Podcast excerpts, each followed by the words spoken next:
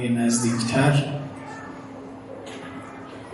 وضع خودمون و وضع فلسطین رو با هم یه بررسی بکنیم که خود از حرفای کلیشه‌ای متداولی که این روزها زیاد تکرار میکنیم و شاید جا هم داشته باشه تکرار کردنش کم بکنیم و یه خورده نزدیکتر نگاه بکنیم.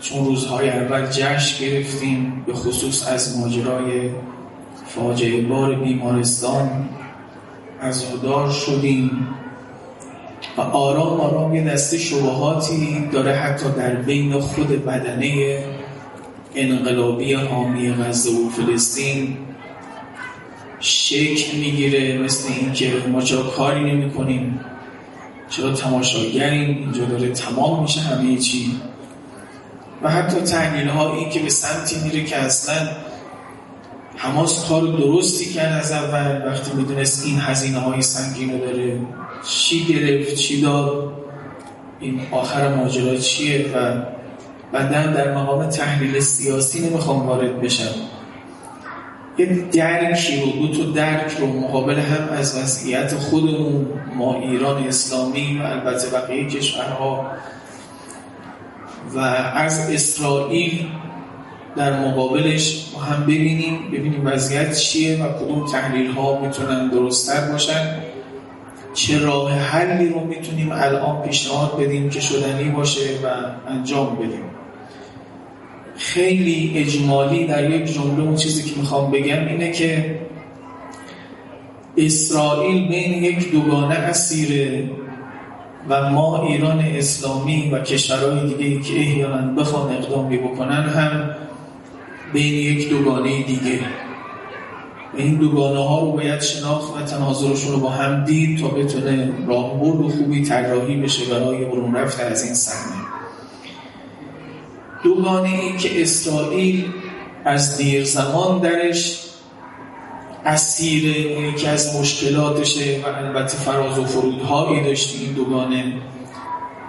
دوگانه دولت اسرائیل یا سرزمین اسرائیل. خیلی دقت کنید موطن این دوگانه کجاست و کجا در آمد. صهیونیسم یه پدیده مدرنه، از اولاد و فرزندان همین دنیای مدرنه، استانداردهای دنیای مدرن رو باید داشته باشه تا متولد بشه و رشد کنه. از جمله این استانداردها سکولاریزمه، یعنی حتما در دنیای مدرن به کشوری میگن دموکرات، به کشوری میگن آزادی خواه و دارای آزادی که سکولاریزم رو پذیرفته باشه، دین رو از سیاست جدا کرده باشه. این مطالبه جهانی از هر جنبشی، از هر مکتب سیاسی، از هر دولتی یا نظریه دولتی است که میخواد پیدا بشه که صهیونیسم یکی از این هست.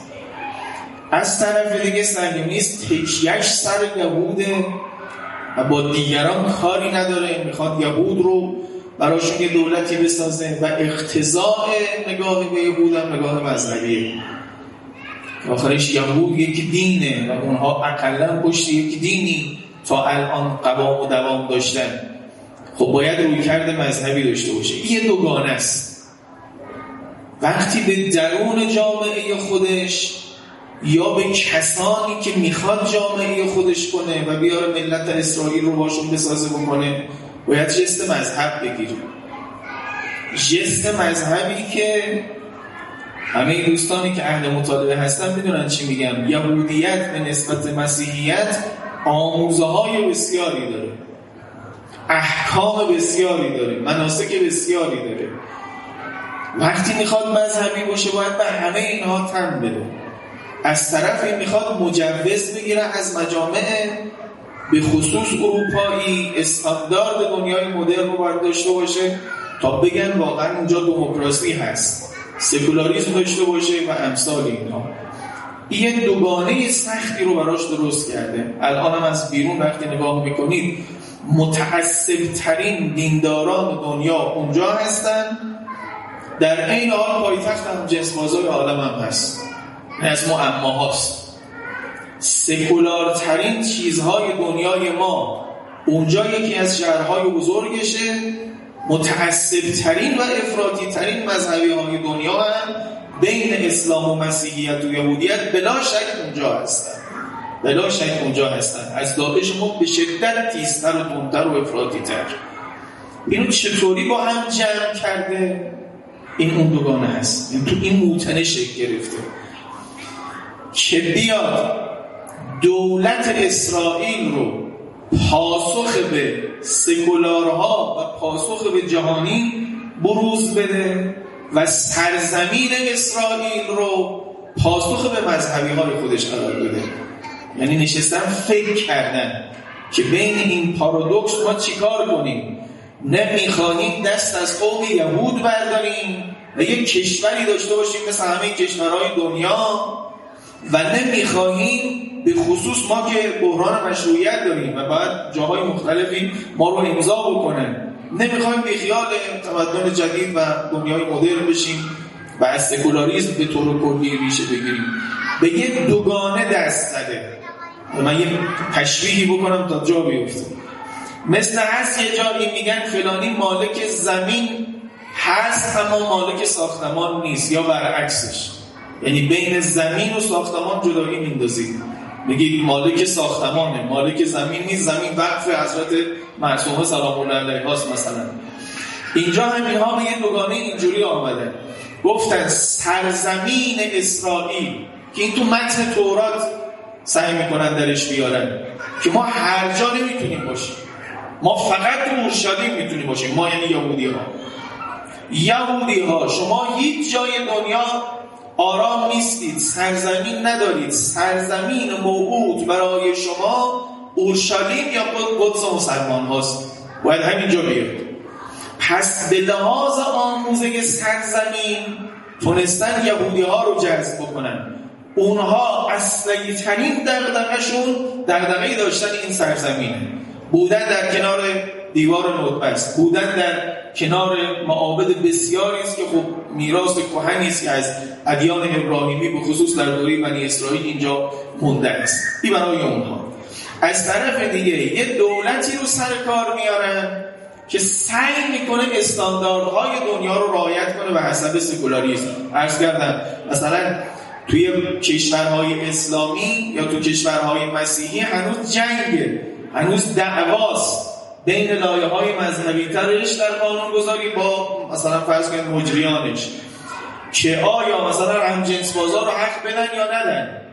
اونجا یه باره میشه یه موتن امنی برای این مسئله ها که بیان و اونجا رو اصلا پایتخت خودش رو تلقی بکنن. دولت یه شست سکولاری داره، اصلی به دولت مرداش هم معلومه، کاملا واضحه. این دوتا رو در کنار هم سعی کردن یه توافقی بدن که یعنی در واقع دولت در پاسخ به بدنه سکولار خودشون باشه. این هم الان آمار میگم، واقعی نگاه بکنیم اسرائیل رو.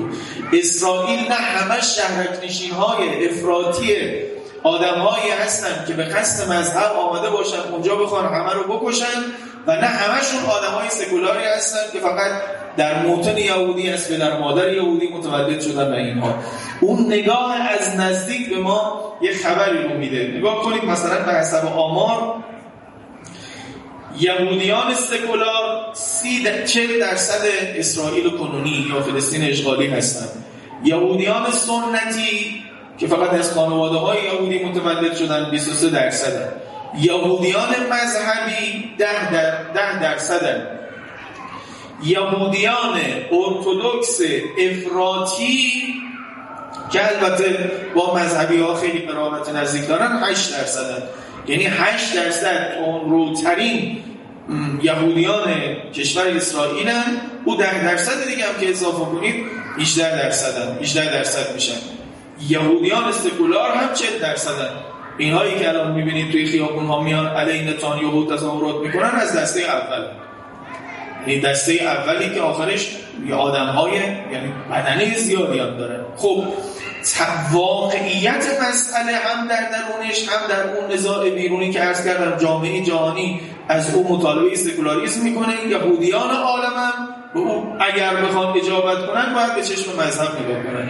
از اینجا آمدن نظریه در واقع حاکمیتی خودشون و حکمرانی خودشون رو بر اساس این دوگانه بنیاد نهادن.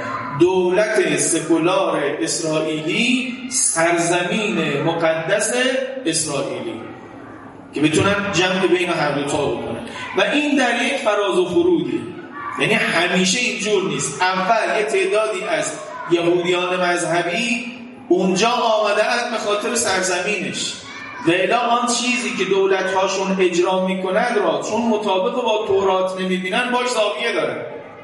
یعنی این که دولت اسرائیل نیست، یعنی که دولت تورات نیست، یا آموزه های تورات رو رعایت نمیکنه. مثل چی؟ یهودیان افراطی انتظار دارن شنبه ها تعطیل مطلق باشه، یه خوردن کار دستشون بیفته نیوجرسی میذارن تا اون خیابونا رو میبندن، چون روز عبادت و استراحته، کسی نباید بیرون باشه کاری بکنه، سینما و کنسرت و چیوچی نباید باشه. یهودیان افراطی تفکیک جنسیتی براشون مهمه، به خصوص در مراکز مقدس. همین الان اگر سرچ بکنید در مراکز مقدس یهودی، همین الان به اصطلاح اتوبوس هاشون چیزن تفکیک جنسیتی هن، یعنی اون اتوبوس های منتهی به دیوار و ندبه و همسال اینها هرگز نمیتونن مختلف باشن. اکثر شهرها و نقطه های مذهبیشون اینا رو دارن و بگید خیلی چیزهای دیگه ای که میخوان آموزه های تورات رو اجرا بکنن. هر وقت میبینن دولت به خاطر کنوانسیون های بین المللی، به خاطر این که مشروعیت خودش رو به دنیا بقبولونه و بگه من یک دولت سکولارم، حتی کاسه داغ‌تر از آش میشه نسبت به خود کشورهای اروپایی، در بعضی از مسائل نوپدید جلوتر میفته. خب اینها یه خورده فاصله میگیرن. چی نگرشون میداره؟ سرزمین اسرائیل. کسای دیگه‌ای که بعد مذهب توشون ضعیف‌تره چی نگرشون میداره؟ دولت اسرائیل، یه دولتی که تقریبا میخواد مثل استانداردهای اروپایی زندگی بکنه، حزب فعال داره، این حزب اونها حزب میزنه کنار، نسبتا یک دموکراسی قابل قبولی برای مثلا کشورهای اروپایی داره. اینا خب استانداردهای دنیا رو داره، اینا از هم کشور آمدن دیگه با یه فرق مذهبی کم، همین رو ترجیح میدن که اینجا در یک کشوری که این همه فراخنای دارن، در بهترین نقطه مدیترانه کنار مدیترانه دارن زندگی میکنن، با باغستان‌های بزرگی دستشونه، خب چرا اینجا رو رها بکنن تو اون کشور اروپایی بمونن وقتی از این امتیازها بهره مندن؟ دولتشون هم یه دولتیست با اون استانداردها، میتونن مشروبشون رو بخورن، پارتی شبانه‌شون رو برن، چیکار بکنن در این حال اسرائیلی هم باشن. اینجور جمع کرده یک ملتی رو. واجبا نگاهمون رو دقیق بکنیم. ما نگاهمون خیلی وقتا از دوره و یکاسه است، صفر و یکی اینجور نیست. از نزدیک وقتی نگاه میکنیم دولت‌هاشون هم به این سمت که آمدن از کلم فراز و فرودهایی بشن. مثلا حزب کار که خیلی از اول خیلی اونها بودن، خب سیاست‌های سکولارتری داشتن، چون میخواستن اول بحران مشروعیتشون بود، میخواستن خودشون برای اروپایی ها موجه جلوه بدن. تا بعد که حزب لیکود سرکار آمد، حزب لیکود یهودی‌گراتره و به سمتی میره که مثلا فرض بکنیم امتیازهای بیشتری به یهود مذهبی و یهود افراطی بده.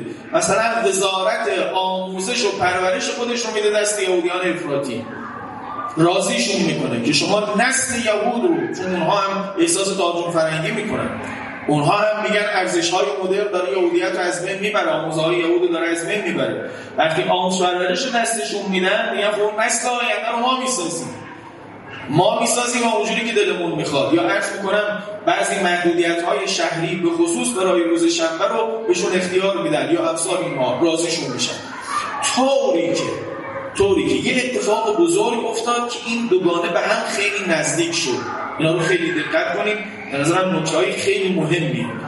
در جنگی که 1967 اتفاق افتاد که صحرای سینای مصر و جولان سوریه به فلسطین اشغالی اضافه شد و بعضی از مراکز مقدس یهودیت که در تورات اسمشون هست وارد این سرزمین شد، یه اتفاق بزرگ بود. اون بدنه مذهبی و متعصب که سرزمین اسرائیل نقطه بند نافشون بود، به دولت اسرائیل هم مایل شده. دقیقاً تو این دوره است که به دولت اسرائیل لقب ارتش خدا میدن، میگن گرچه سکولارن، گرچه تمام آموزه های دوراتی ما رو رعایت نمی کنن، لکن بدونی که بدانن دارن به اصطلاح حاکمیت یهود در سرزمین مقدس رو فراهم میکنن. پس دولت اصلی ترین نقطه اون یهودیان افراطی نیست. به خاطر همینم الان میخوام بگم بعضی تحلیل‌ها غلطه. بعضی الان امروز میگن حماس که حمله کرد انسجام درونی بین اونها درست کرد.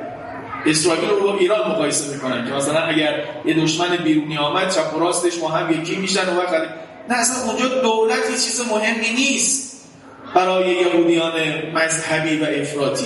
یعنی راحت میتونه نتانیاهو کنار بره، یک کسی دیگه بیاد جاش، اما سر اصلی ترین چیزشون که ایستادن سرزمین اسرائیله، نه دولت اسرائیل. دولت اسرائیل براش این چیز مقدسی نیست، برای این بدنه بزرگ. توجه میکنید به عکس من و شما یه حزب اللهی که الان واسه جمهوری اسلامی اندازه سرزمین ایران برامون مهمه و رفتن این انگار رفتن اونه. اون اینجا نیست، اون تفکیک اونجا محاسبات غلط به ما میده اگر حواسمون نباشه. فکر میکنیم اگه الان مثلا آقا خودشون رو میذاشتی، چون از این روزا نوشتن اگه خودشون رو رها میکرده اختلاف درونی خودش فروپاشی درست میکرد، لازم نبود حماس. نه آقا، اینا فروپاشی درست نمیکنه، چون فقط درگیری تو یه گانه، تو گان دولته، تو گان سرزمین اختلافی با هم ندارن. حتما باید سرزمین اسرائیل برای این قوم بمانه. توجه میکنید؟ اینها اون جاهای مهم نیست که باید بهش توجه بکنید. و این مثلا فرض بکنید یکی از چیزهایی که یکی از خاخامهای معروف یهودی تسوا یهودا کوک، ایشون پدر معنوی جنبش افراطی توی اسرائیل، میگه که صهیونیسم پاسخی، همون صهیونیسم بلا سیاسی که عرض کردم مولود مدرنه و خود به خود آموزه های مثلا فرض کنید مدرن مثل سکولاریسم اینها رو باید داشته باشه. صهیونیسم پاسخی به ندای پروردگار است. باید گفت که صهیونیسم نشأت گرفته از اراده الهی بوده و در قالب جنبش سکولار ظهور و بروز پیدا کرده است. اراده خداوند را اجرا می‌سازند. صهیونیست‌ها اگر به دنبال اجرای یک پروژه سکولار ملی باشند، ابزاری در دست خداوند خواهند بود و خدا به وسیله اونها آزادی قوم یهود رو رقم میزنه. پس اینو گفتم که بدونیم اینها میگن ما الان تو دوره‌ای که حتی دولت سکولار و آموزه‌های یهودی رو رعایت هم نمی‌کنه، ناخواسته داره به ما کمک می‌کنه. نقطه عطف این تقارن که سرزمین اسرائیل‌گراها با دولت اسرائیل‌گراها که تیپ سکولار درون اسرائیل هستن و هم نزدیک شدن، ماجرای 1967 بود. مقابلش هم همینه. اینو دقت کنید. هر وقت مثلا انتفاضه 2000 الاقصی وقتی اتفاق افتاد، اینها دیدن که تهدید دولت نیست، تهدید سرزمینه. به موازاتی که انتفاضه های دینی شکل میگیره که سیبل اون و نوک پیکان اون فقط دولت اسرائیل نیست، سرزمین اسرائیله. میگه بالکل شما اینجا قاسمی باید باشید برید. دوباره ایمانشون نسبت به دولت اسرائیلی کم میشه. یعنی این قشنگ هارمونیست. اگر میخواید ضربه به اسرائیل بزنید باید نقطه‌های چیزشو بلد باشید. هر وقت بتونن سرزمین‌های دیگری رو به خودشون اضافه بکنن، سرزمین‌هایی که در خانش یهودیت اینها و صهیونیسم مدرن جزئی از اسرائیل نبینه و باید اینجا تشکیل بشه برای وعده‌های آخرالزمانی، اینها به دولت سکولار مایل میشن و هر وقت انتفاضه‌های اتفاق بیفته که سرزمین رو نشانه بگیره نه فقط دولت‌ها رو، اون وقت نسبت به دولت‌های سیاسیشون کم رغبت میشن، ناامید میشن که پس این اون چیزی نیست که بتونه سرزمین رو برای ما محقق کنه. این اون نقطه اصلی. به خاطر همین مثلا با تشکیلات محمود عباس که دعواش در حد دولت، اگه یه دولت تندرویی سرکار باشه که کلا حق اینها رو بخواد ضایع بکنه، یه کنتاک‌های دیپلماتیکی باهاش دارن، ولی دیگه پذیرفتن که یهودیت اینجا سرزمین داشته باشه، با اون مشکلی ندارن.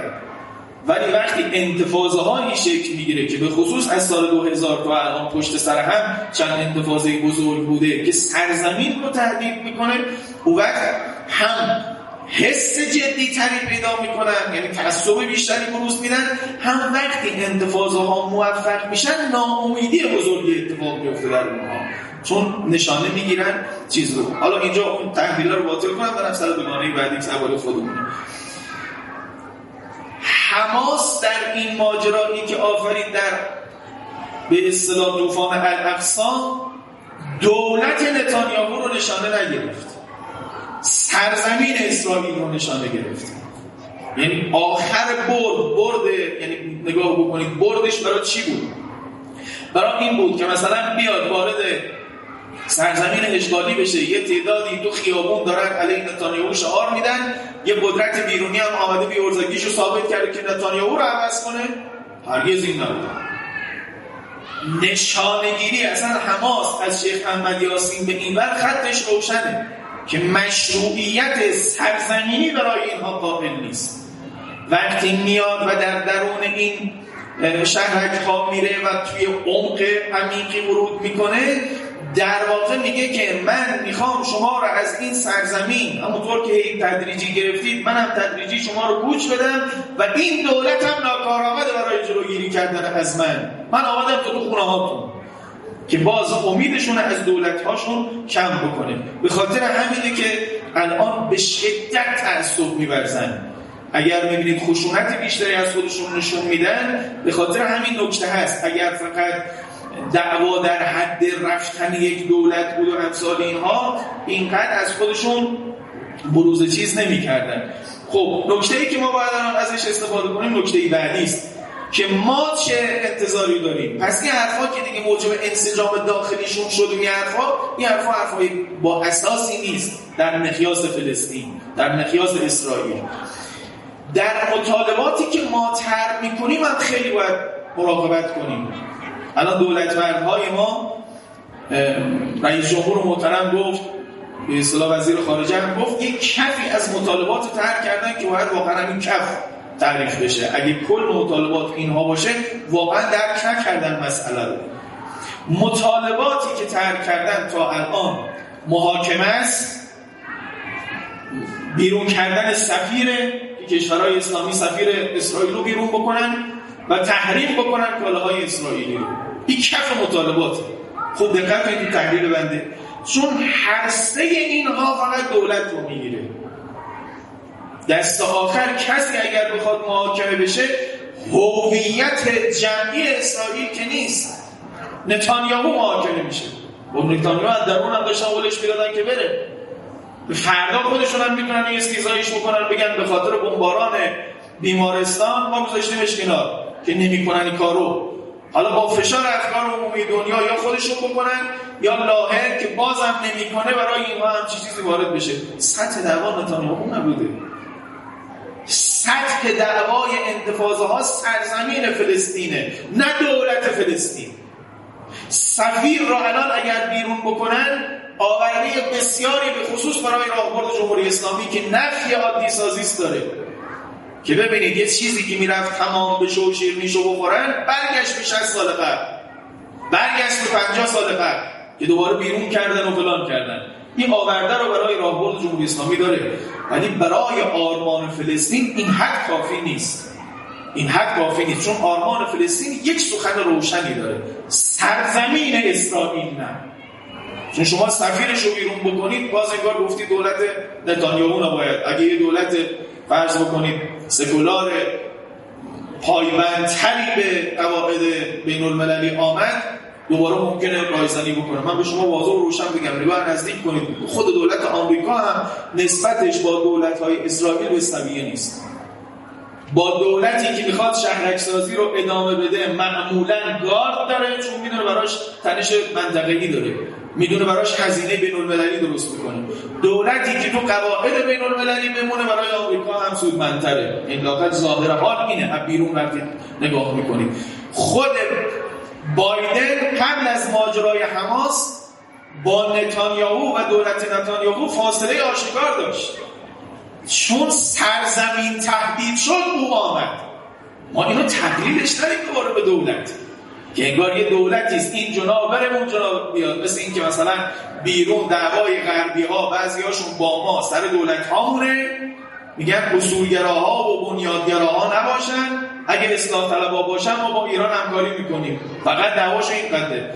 یک جاهایی هم دعوا با هویت جمهوری اسلامی، اصلا دعوا توی آمدن و رفتن یه حزب نیست، جمهوری اسلامی نباید باشه. این از باب تشبیه میگم. سطح دعوا در اسرائیل نبودن سرزمین اسرائیل برای یهودیان اونجاست. نقصتش اینه که این دولت بره اون دولت بیاد که بگیم خب با اخراج سفیر اینا عرض می‌کنم الان مطالبات خوبیست، نمیخوام این مطالبات رو رد کنم، میخوام بگم کف مطالباته. نباید از بابی که بگیم خب حمله نظامی که نمیشود، حالا چه بخواهیم افکر کنیم بگیم تحریم کالاها 50 ساله داره انجام میشه. بزرگترین کمپین تحریم های کالاهای اسرائیلی در اروپاست. اصلا جهان اسلام توی زمینه عقبه. جهان اسلام مصرف کننده کالاهای اونها بوده. تو اروپا نگاه بکنید، بزرگترین کمپین ها، دانشمندان بزرگی دعوت شدن اونجا، از انیشتین تا این آخری بزرگان فیزیک ترجیح دادن نرن اونجا، این نگونه پذیرن. حتی بزرگان از دانشمندانی که خدا رو باور نداشتن. تعجب میکنید نه، یه چیزای نوعی نیست که الان تو دنیا بخوایم بیاریم، مثلا تحریمش کنیم یا فلانش کنیم همسایه. گرچه همه اینها اگر بشود اثراتی داره و مفیده، اما این کت مطالباته. اون آرمان مرکزی که زدن سرزمینه که کلا حماس برای این درست شده، جهاد اسلامی و مقاومت برای این درست شده، فلسفه اصلیش و تفاوتش با محمود عباس و امثالینا تو اینه، اینو نباید ازشون گرفت. خب این درباره مسئله به اصطلاح اسرائیل. اما یک دوگانه‌ای هم ما داریم، اینو سریع‌تر بگم، ما هم اگه بی تعارف بخوایم حرف بزنیم، ما هم این گیری داریم، گیر نظری که به عمل هم کشیده. اسرائیل، بین دولت اسرائیل و سرزمین اسرائیل گیره، دنبال توافق دادن بین اون دوگانه است. ما هم بین امتگرایی و منافع ملی گیریم. از طرفی اقتضاء انقلاب اسلامی امتگراییه، چون انقلاب اسلامی آمده که انقلاب در اندازه در همه عالم و مقدمه ظهور حضرت مهدی باشه. امت اسلام رو باید بگیره، اون بردش، برد آخرش امت.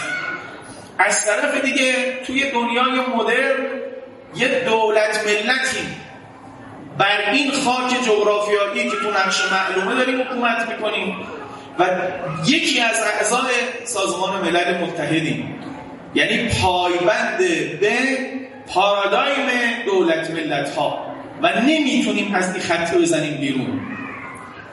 پروتکل های بین المللی مانع ماست، میگن دارید مداخله میکنید در امور کشورهای دیگه. ما هم بین این دو تا گیریم. یه خورده مسئله رو جدی‌تر بکنیم.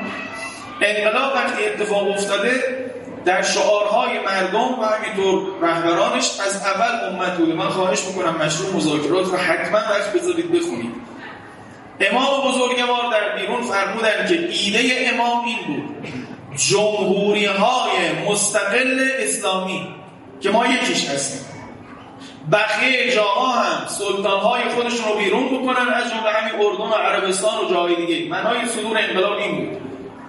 ما ننیم براشون بیرون کنیم، اما اونها هم زنده بشن، سلاطین خودشون رو بیرون بکنن، دستگاه سلطنت رو به هم بریزن، جمهوری اسلامی سرکار بیارن تا هممون با هم یک اتحاد جماهیر اسلامی بسازیم که ما یکیش هستیم. این در کلمات امام چند بار تکرار شد.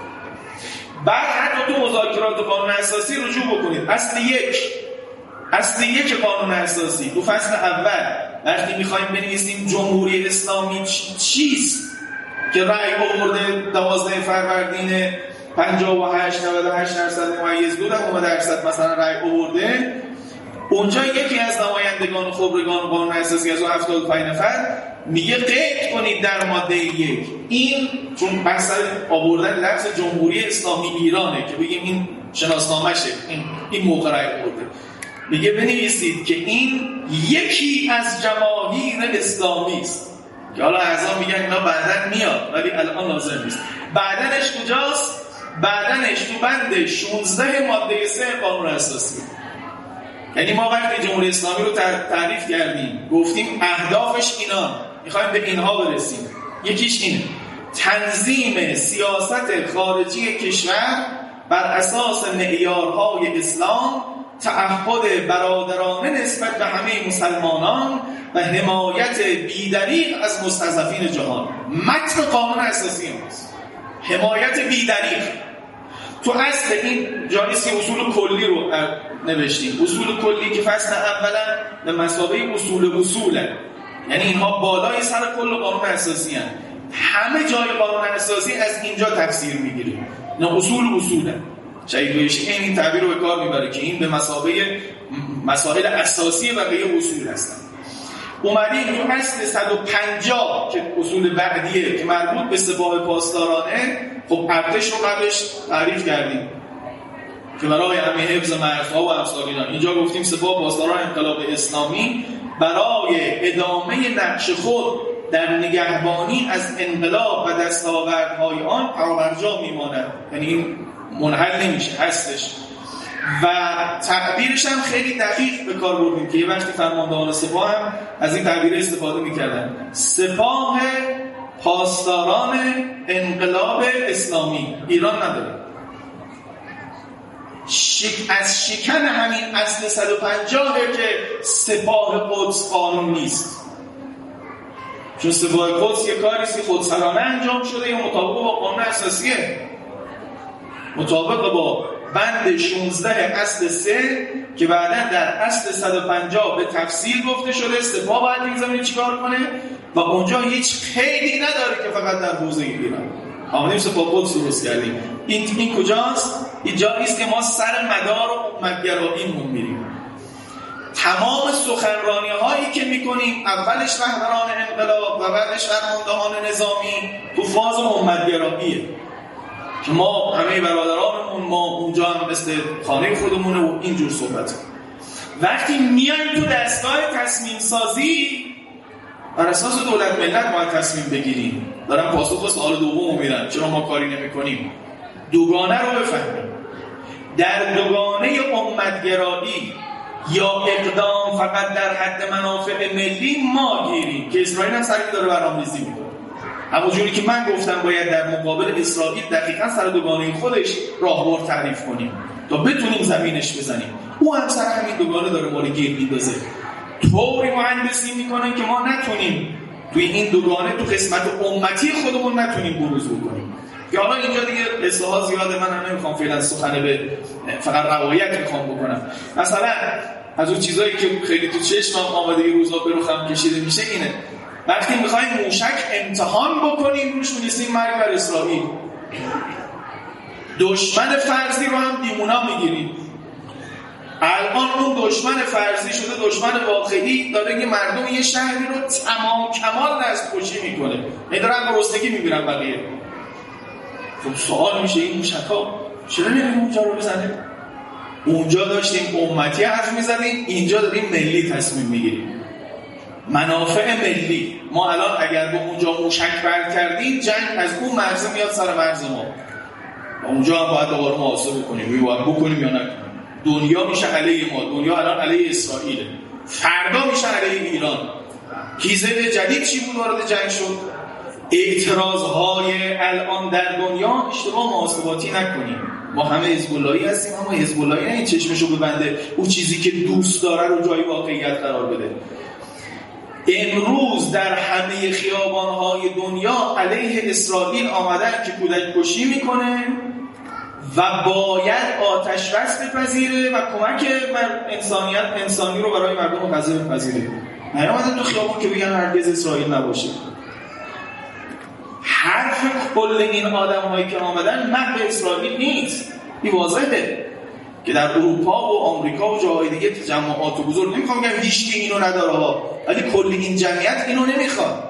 خب در درون کشورمون هم اینجور نیست. بذارید اینجا هم یه خورده بیرو درواسی‌تر حرف بزنیم اگه پیداش بکنم. این که مردم کشور ما هم یه طیفن، همونطور که درباره اسرائیل عرض کردم، یعنی فلسطین اشغالی یه طیف بودن.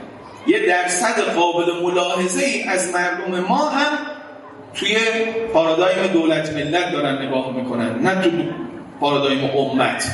شما در بحث‌های اطراف خودتون هم وقتی حرف میزنید، وقتی میگیم ما چیکار به دیگران داریم، میگیم ما ایران هسته. الان توی وضعیت کمک انسانی کنیم مخالف نیست، ولی بریم بجنگیم، جنگ رو از سر مرز او بیاریم تو مرز خودمون، مردم خودمون هم یه عدد قابل توجهی مخالفن. الان این نظرسنجی رو از مرکز متا که مرکز رشد امام صادق هست ولی منتشر نشده عمومی عرض میکنم براتون، 22% که عمدتاً در کلان شهرها و متوسط به بالا زندگی میکنن علائق مذهبی دارن اما اسلام و سیاسی رو قبول ندارن. اینها رسمیت شناختن اسرائیل و ارتباط با آمریکا رو دوست دارن، ولی مذهبی هم نماز میخونن. اینها تازه برانداز نیستن، یعنی براندازها رو جدا بکنید که براندازها اصلا دولت ملتی برای جمهوری اسلامی هم قائل نیستن، یعنی سرزمین رو باید از جمهوری اسلامی پس گرفت. 22% اگه اونها باشن، براندازها هم هر چقدر باشن روش اضافه کنید، عدد قابل توجهی. این همونجا نیست که همین جهاد تبیین، یعنی اگه اقدام میخواید اونجا بکنید 30% کمتر بیشتر تو کشور خودتون هنوز مشکل دارید.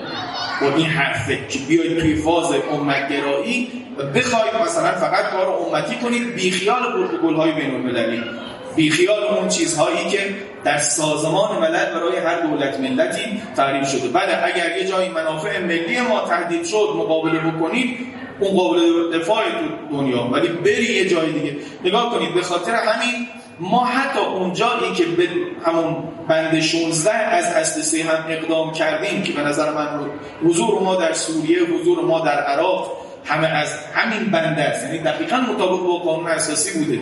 خدا رحمت کنه سردار سلیمانی رو، دقیقاً مطابق با قانون اساسی عمل کرده. همونجاها ما در چارچوبه منافع ملی و مراودات ملی مون عمل کردیم، یعنی اونها یک کشوری با یه دولت رسمی، یه دولت قانونی دارای کرسی در سازمان ملل از ما دعوت کرده، ما رفتیم اونجا حضور پیدا کردیم. بله امت‌گرایی هم کردیم اما درون چارچوبه سازمان ملل بوده، یعنی کسی نمیتونست ما رو متهم کنه به اشغال، کسی نمیتونست ما رو متهم بکنه به مدام نامشروع، چون همه سلطنت هم توجه میکنید. ولی فعلا دولت دارای کرسیش تو سازمان ملل از شما نه تنها دعوتی نکرده بلکه متهم هم هست. برید اونجا حضور پیدا بکنید خلاف این اصطلاح سازمان ملل و خلاف اون پارادایم دولت ملتیه، یعنی باید منافع ملی هم نمیتونید دفاع بکنید. اما تو سوریه و تو عراق چنین نیست. درباره حزب الله و درباره مثلا فرض بکنید حماس هم خب ببینید برخوردهای ما تو الان غیر مستقیم بوده، سعی کردیم غیر مستقیم به اونها کمکی برسانیم، مداخله مستقیم نکنیم. یه جمعی است که رهبران حکیم انقلاب سعی کردن بین امت‌گرایی و به اصطلاح همین حفاظت از اصول منافع ملی جمع بکنن. خوب دقت به این نکته میخوام بگم، غیر از اون درصد 22% که عرض کردم از مردممون، بس دولت مردممون هم همینن. خواهش میکنم دوستان حزب اللهی مسئله رو واقعی بگیرن. ما همه حالا شما رو نمیدونم، ما همون تو ایتالیم، همون با هم حرف میزنیم، فکر میکنیم کل کشور جمهوری اسلامی همینان که دور بر ما و همش همینه. گفتگو هم که صورت نگرفته، کلا ما اینجاییم، اونا تو تلگرام هم دیگر هم که تو مهمونی هم ببینیم زود دوامون میشه و در بحث نمی کنیم. اینه که رصد واقعی از کشور خودمون هم نداریم که مشکلات واقعیمون چیه که تبیینش کنیم.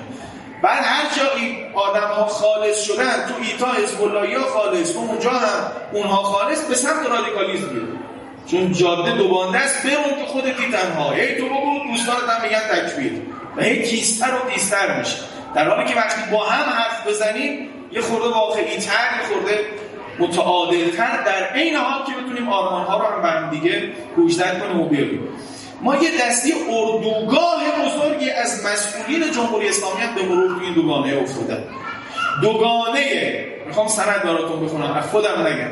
دوگانه ای که آیا تقدم با انقلاب اسلامی است یا تقدم با جمهوری اسلامی ایران است.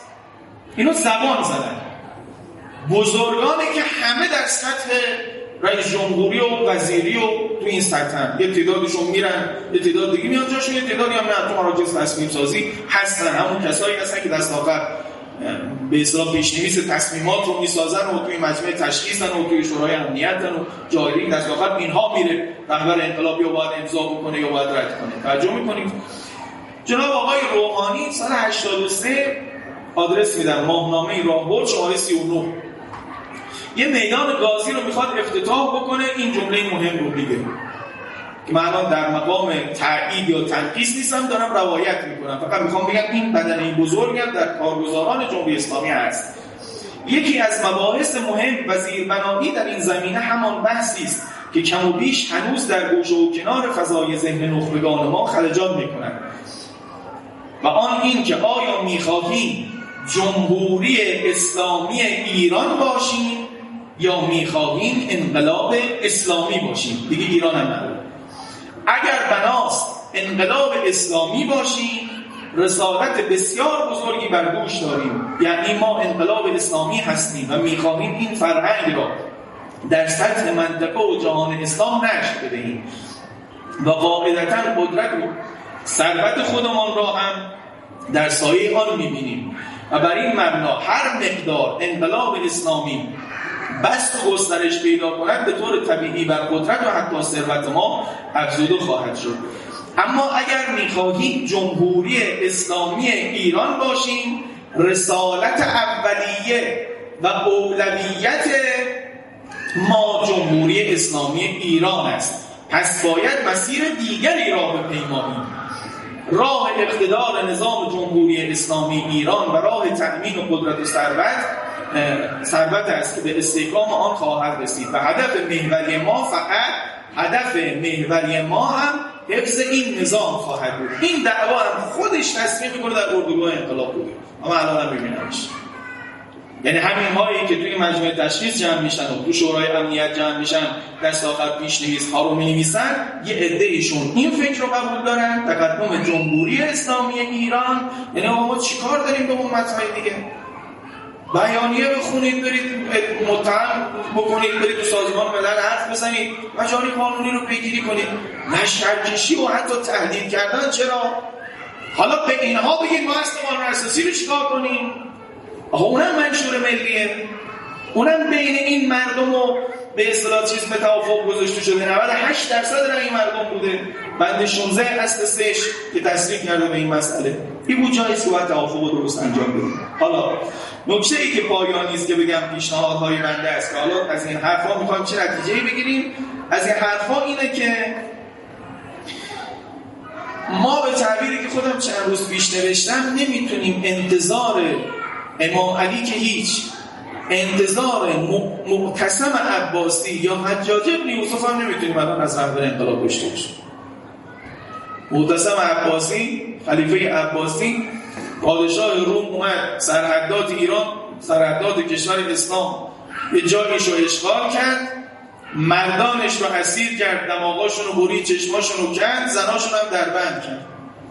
یه زن هاشمی، یه زن سیده‌ای اونجا در حالی که دستش بسته بود گفت وا معتصما، یعنی معتصم به فریاد برسون. اونجا معتصمی نبود، معتصم تو بغداد بود. بردن این کسایی بازمانده صداشو پیش معتصم، وا معتصما. جالبه اگر الان دقت کنید وا معتصما، همین وا معتصما رو یه وقتی سرچ بکنید توی ادبیات عرب اگه بلد باشید متن‌های عربی رو، ببینید چه ماجرایی است. کتاب ها نوشته شده، ضرب المثل استغاثه شده در عرب با معتصما. از اون بر جریان وهابی اخیر کلی بحث کلامی داره که کسی اگر با معتصمایی که تو فرهنگ خودمون بوده این شعر که هست یا نیست، یعنی سر کلاس های کلامی و وهابیت هم رفته. یه حرفه وقتی به معتصم رسید، معتصم گفت که لبیک لبیک، همونجا سر تختش پا شد گفت لبیک که حالا چندین روز فاصله گذشته بود از اون واقعه معتصما. سوار اسبش شد و حرکت داد که حالا ماجرای مفصلی است چجوری با اون جنگید. در زمان حجاج بن یوسف که قبل این بود که آدم سفاک خونریزی بود که خودش زنان و مردان بسیاری رو دربند کرده بود تو زندان‌هاش، تو بعضی از اون‌های تاریخی هست که 50 تا 60 تا زن و مرد با هم توی سلول تاریک بعضی وقتا زنان لباسی برای عوض کردن نداشتن. توجه می‌کنید یه آدم صفاک خونریز اینجوری یه وقتی حاکم عراق شده بود. عراق اون روز به این سمت بصره و تا آبادان و ما و اینها همه در منطقه استحفاظی بود. به سمت عمان یه جزیره‌ای بود بهش می‌گفتن جزیره یاقوت، که این جزیره حالا تو تاریخ نوشتن به اصطلاح خیلی خوش‌سیما بودن، زمان خوش‌سیما می‌داشت، معروف شده بود یاقوت، گرچه اونجا مروارید و اینها هم زیاد به اصطلاح سید میشن، اما وجه تسمیهش برای این بود. اینجا وقتی یه تعدادی از زنانی که مسلمان بودن و تاجران بودن، پدرانشون از دنیا رفته بودن، خودشون مسلمان متولد شده بودن اما اونجا متولد شده بودن، به اصطلاح سلطان اون برخواست اینها رو بده دست حجاج، افتاد دست یه مش راهزن، اینا تو کشتی بودن، کشتی یه راهزنان اینها رو برداشت. اینجا هم یه زنی گفت یا حجاج، با صدا و حجاجه ابن یوسف صفا کشتی گفت یا لبیک، پا شد و حمله شروع کرد. ماجراش تو تاریخ خیلی مفصله که چندین حمله جراجور و اولی شکست خورد و اونی چیکار کرد تا بتونه بگیره. من میخوام بگم امروز اون روز حتی حجاج ظالم جائر میتونست راحت امت گرایی بکنه. امروز کنوانسیون ها این اجازه رو نمیده. حالا باز شهروند خودت باشی یه چیزی، ولی وارد شهروند یک شهر دیگه مسلمانی فقط کافی نیست، باید توی مرزهای جغرافیاییش باشه. اینه که الان حزب الله لبنان تضمین میده به دولتش، به مجلسش، و بعد در مقابل لبنانی رو یه اسرائیلی سعی میکنه این چیزها رو فی جمله رعایت کنه، وقتی در درون خودش هم یه شکنندگی سیاسی در دولتش هست. توجه میکنید؟ حالا نکته مهم اینه که نظم بین الملل کنونی خیلی این دست رو بسته، اما در کنارش میبینیم ابرقدرت ها، مثلا بایدن ما میشه از اون ور دنیا دقیقا امتگرایی میکنه، میاد میره توی اسرائیل میشینه، میگه اگر تأسیس هم رو شده بود خودم تأسیسش میکردم، ما پشت اسرائیل هستیم بنا، و اینجا بیشتر آدم ها اذیت میکنه که اگر بایدن پشت اسرائیلیه پس ما چرا پشت غزه نیستیم، پس چرا ما پشت جهاد اسلامی و حماس نیستیم، که به نظرم سوال کاملا موجهیه. فقط به جایی که میخوام سوال رو تعبیر ببرم و جواب انکاری بهش بدم، میخوام مشکل رو ببینیم و راهبر تعریف کنیم. حمله نظامی مستقیم ایران به اسرائیل به این ادله مشکل، ولی خب غیر مستقیم فعال بکنیم، کسایی رو دستشون رو پر کنیم چنان که تو این 20 سال کردیم، دستشون رو از موشک پر کردیم، یا مثلا سر سرحدات حزب الله و اسرائیل یا سوریه و اسرائیل که الان شواهدی پیش آمده که میشه به اتکا اون ورود کرد، مثلا اونجا به ورود اونها کمک کنیم. اینها یک وظیفه که به نظر من قطعی است جمهوری اسلامی باید انجام بده و من و شما باید بخوایم، مخصوصا شما پزشکان محترم باید بخوایم، این که تمام کنوانسیون های بین المللی رساندن کمک انسانی به یک آدم هایی که توی جنگ اینجوری هستن رو مجاز کنید. شما اگر آب و غذا و درمان و دارو برای اینها ببرید خلاف هیچ کنوانسیونی نیست، بلکه همه جا اینو تمجید کردن توی همین دنیای شرکالودی که ظلم درش نهاده میشه.